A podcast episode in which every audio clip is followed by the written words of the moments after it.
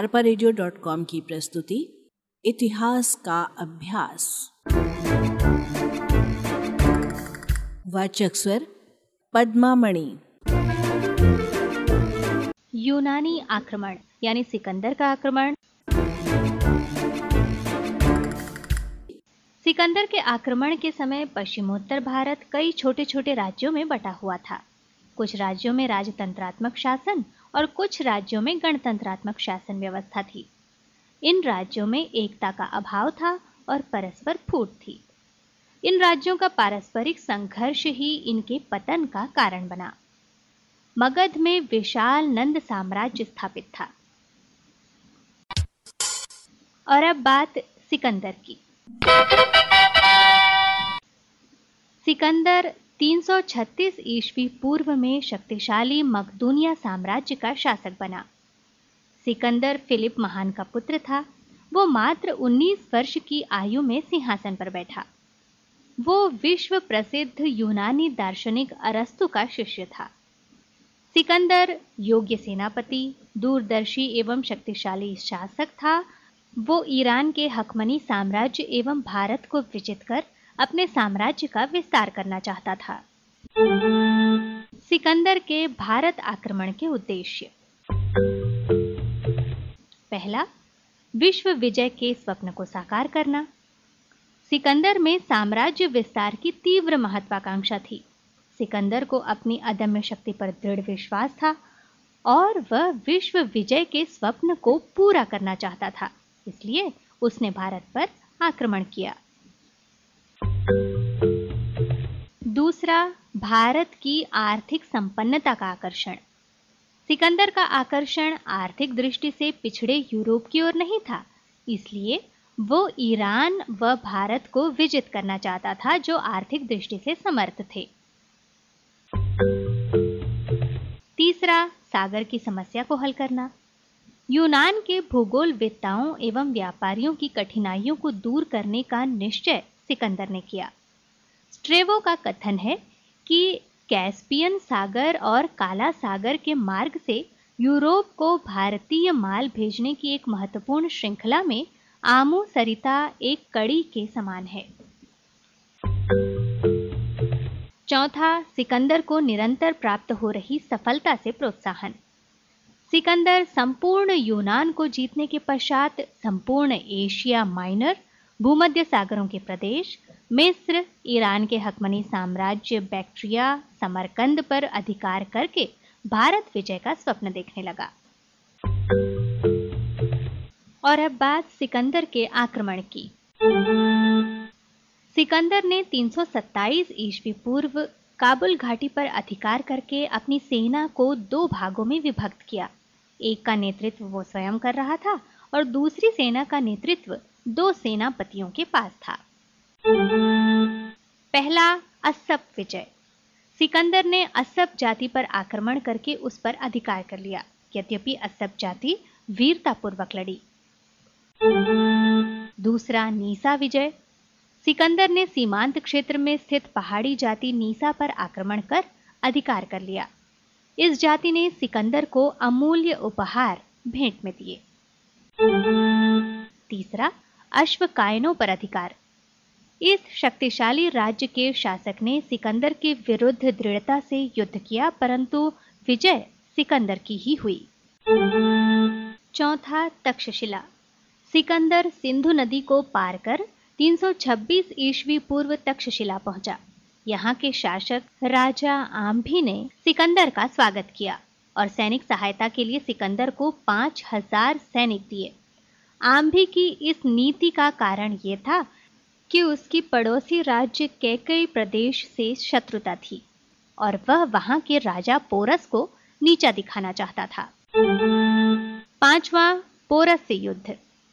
झेलम और चिनाब नदियों के बीच पुरु का राज्य था। पुरु के राजा पोरस के पास एक शक्तिशाली सेना थी, जिसमें पचास हजार पैदल, तीन हजार घुड़सवार, एक हजार रथ और एक सौ तीस हाथी थे। वर्षा के कारण नदी में बाढ़ आ गई थी। सिकंदर के पास दूसरी ओर जाने का कोई रास्ता नहीं था, इसलिए सिकंदर ने सत्रह मील ऊपर जाकर एक सुरक्षित स्थान से नदी को पार किया। पोरस को जब इस बात की जानकारी हुई तो उसने अपने पुत्र को सेना देकर भेजा, परंतु तब तक सिकंदर की बाकी सेना भी नदी पार कर गई। करी के मैदान में सिकंदर और पोरस की सेना में भयंकर युद्ध हुआ। पोरस ने अपनी संपूर्ण शक्ति के साथ युद्ध किया, परंतु सिकंदर की जीत हुई। इस युद्ध में बारह हजार सैनिक मारे गए और नौ हजार बंदी बनाए गए। पोरस को जब सिकंदर के सामने लाया गया तो सिकंदर ने पूछा, आपके साथ कैसा व्यवहार किया जाए? पोरस ने गर्व के साथ उत्तर दिया, जैसा एक राजा दूसरे राजा के साथ करता है। सिकंदर पोरस के इस उत्तर से इतना प्रभावित हुआ कि उसने पोरस को उसका राज्य वापस कर दिया और व्यास नदी तक के जो भी प्रदेश उसने जीते थे उन सब का शासक भी पोरस को बना दिया। छठा, सिकंदर का व्यास नदी तक अधिकार। पोरस को विजित करने के पश्चात सिकंदर ने ग्लोग निकाय और कठ जातियों को पराजित किया। उन लड़ाकू और वीर जातियों का राज्य व्यास नदी तक था। इस प्रकार सिकंदर का अधिकार व्यास नदी तक हो गया। सिकंदर की भारत से वापसी के कारण। सिकंदर भारत पर विजय प्राप्त करने के लिए तत्पर था, परंतु सिकंदर के सैनिकों ने आगे बढ़ने से मना कर दिया। विवश होकर सिकंदर को वापस लौटना पड़ा। पहला कारण, यूनानी सैनिकों द्वारा आगे बढ़ने से इनकार। सिकंदर के सैनिकों ने व्यास नदी से आगे बढ़ने से मना कर दिया। यूनानी लेखकों का कहना है कि सिकंदर की सेना अत्यधिक थक चुकी थी। सैनिकों को अपने घर से निकले हुए बहुत समय हो गया था, वे वापस अपने घर जाना चाहते थे। दूसरा कारण, व्यास नदी के आगे शक्तिशाली मगध राज्य। सिकंदर के सैनिकों का इनकार करने का दूसरा कारण यह हो सकता है कि व्यास नदी की दूसरी ओर मगध का शक्तिशाली राज्य था, जिसके पास एक विशाल सुव्यवस्थित शक्तिशाली सेना थी। इसलिए सिकंदर के सैनिकों ने आगे बढ़ने से इनकार कर दिया होगा। विजित प्रदेशों की शासन व्यवस्था। सिकंदर ने वापस लौटने के पहले विशाल दरबार का आयोजन किया और तीन घोषणाएं की।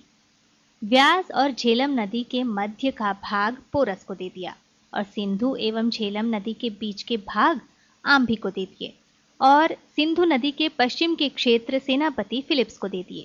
सिकंदर की सेना ने तीन सौ छब्बीस ईस्वी पूर्व में झेलम नदी से अपने देश के लिए प्रस्थान किया।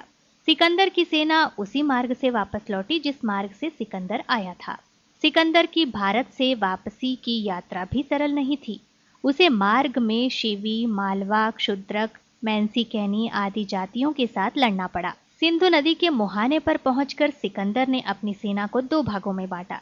नियार्कस जल सेनापति को जहाजी बेड़े के साथ समुद्री मार्ग से वापस जाने के लिए कहा और उसने स्वयं स्थल मार्ग से मकरान के किनारे से अपने देश की ओर चलना प्रारंभ किया। सिकंदर की मृत्यु। बेबीलोन में सिकंदर को तीव्र ज्वर आ गया। तीन सौ तेईस ईस्वी पूर्व में सिकंदर की अचानक बेबीलोन में मृत्यु हो गई। उस समय सिकंदर की आयु मात्र बत्तीस वर्ष थी। इस प्रकार अत्यधिक पराक्रमी, वीर, कुशल योद्धा एवं दूरदर्शी मकदूनिया के शासक का अंत हो गया। उसका विश्व विजय का स्वप्न साकार न हो सका। सिकंदर की सफलता के कारण।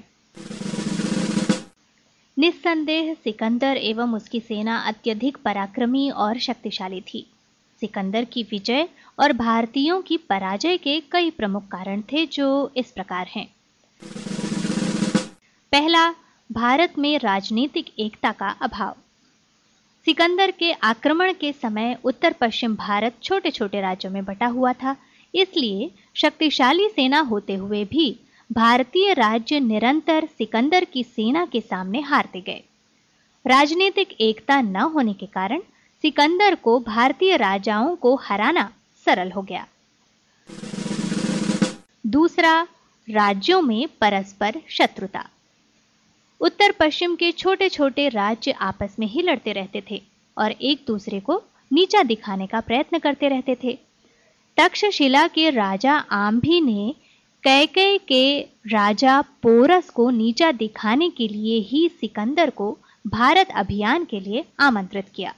पोरस के साथ युद्ध में भी राजा आम्भी ने सिकंदर को महत्वपूर्ण सहायता प्रदान की, जिससे सिकंदर के लिए भारतीय राज्यों को जीतना आसान हो गया।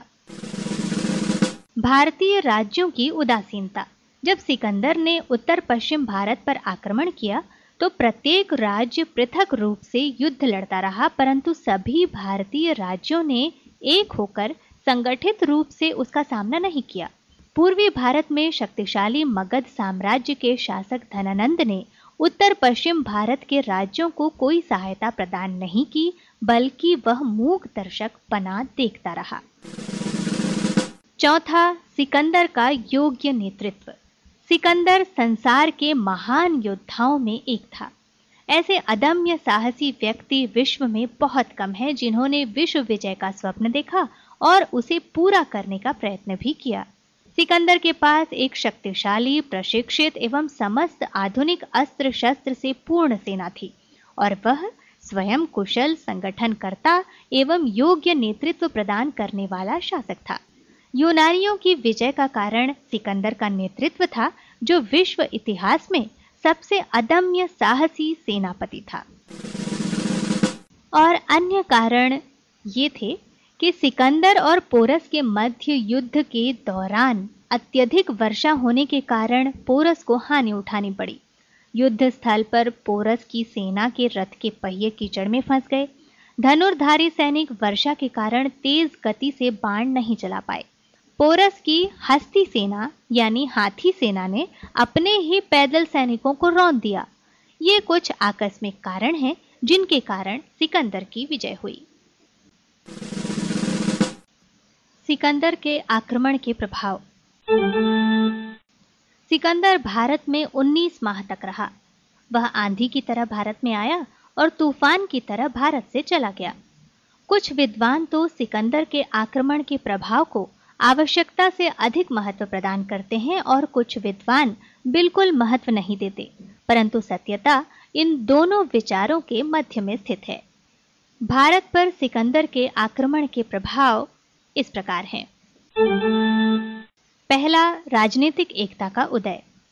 सिकंदर ने उत्तर पश्चिम भारत के राज्यों को जीतकर स्पष्ट कर दिया कि विदेशी शक्ति का सामना करने के लिए राजनैतिक एकता का होना कितना महत्वपूर्ण है। सिकंदर के आक्रमण से भारतीय राज्यों में सैन्य संगठन की भावना प्रबल हुई। भारतीय राज्यों में अब राजनीतिक एकता और सैन्य शक्ति को संगठित करने के प्रति जागरूकता उत्पन्न हो गई। दूसरा, चंद्रगुप्त मौर्य का कार्य सरल। सिकंदर के आक्रमण का एक प्रभाव ये हुआ कि पंजाब की छोटी छोटी रियासतें इतनी शक्तिहीन हो गई कि चंद्रगुप्त के लिए उन्हें जीतना सरल हो गया। साथ ही सिकंदर ने अप्रत्यक्ष रूप से भारतीय एकता लाने में महत्वपूर्ण कार्य किया। तीसरा, ऐतिहासिक प्रभाव। इसके अंतर्गत तिथिक्रम की जानकारी हुई। सिकंदर के आक्रमण के पहले प्राचीन इतिहास को जानने में अत्यधिक कठिनाई होती थी, क्योंकि कौन सी घटना किस समय घटित हुई, इसके बारे में कोई निश्चित प्रमाण इतिहासकारों के पास नहीं थे। सिकंदर के आक्रमण की तिथि तीन सौ छब्बीस ईस्वी निश्चित होने से भारत के क्रमागत इतिहास लिखने में बहुत सहायता मिली। तीन सौ छब्बीस ईस्वी पूर्व की तिथि ने तिथिक्रम की कई उलझनों को सुलझा दिया। ऐतिहासिक प्रभाव के अंतर्गत इतिहास के निर्माण में सहायता भी मिली। सिकंदर के साथ कई यूनानी लेखक और इतिहासकार भारत आए। उन्होंने भारत के विषय में अपने विचारों को लिपिबद्ध किया। इनसे हमें पंजाब और सिंध की तत्कालीन परिस्थितियों का बहुत कुछ ज्ञान प्राप्त हुआ। यूनानी लेखकों ने जो लेखबद्ध किया, उससे प्राचीन भारतीय इतिहास के निर्माण में महत्वपूर्ण सहायता मिली। चौथा, व्यापारिक प्रभाव। सिकंदर के आक्रमण ने भारत और पश्चिमी देशों के मध्य स्थलीय और जलीय मार्ग खोल दिए। यूनानी सेनाएं पश्चिम एशिया तथा ईरान को पार करती हुई भारत पहुंची थी। इस प्रकार उन्होंने अफगानिस्तान और ईरान होते हुए एशिया माइनर एवं पूर्वी भूमध्य सागर के किनारे बसे बंदरगाहों से उत्तर पश्चिमी भारत तक अनेक व्यापारिक मार्ग खोल दिए। पांचवा, यूनानी उपनिवेश। सिकंदर ने एशिया में कई यूनानी उपनिवेश बैक्ट्रिया, निकाय, हिंदूकुश में सिकंदरिया आदि स्थापित किए। ये बस्तियां यूनानियों के व्यापारिक केंद्र होने के साथ साथ यूनानियों की सैनिक छावनियां भी थीं। इन बस्तियों के यूनानी जीवन का सामान्य प्रभाव अपने सीमित क्षेत्र में भारत पर पड़ता रहा। छठवां, सांस्कृतिक प्रभाव। यूनानी और भारतीय संस्कृतियां एक दूसरे के संपर्क में आईं। यूनानियों ने भारतीयों को ज्योतिष एवं कला के क्षेत्र में प्रभावित किया। यूनानियों ने भी भारत में ब्राह्मणों, दार्शनिकों आदि के बारे में जानकारी प्राप्त की। उन पर भारतीय धर्म और दर्शन का प्रभाव पड़ा। सातवां, मुद्रा। भारतीयों ने मुद्रा निर्माण कला में यूनानियों से बहुत कुछ सीखा। अभी तक भारत की मुद्राएं बेडौल और लेख विहीन थी, परंतु यूनानी परंपराओं के प्रभाव स्वरूप भारतीय मुद्राएं लिपिबद्ध और सुडौल बनने लगीं।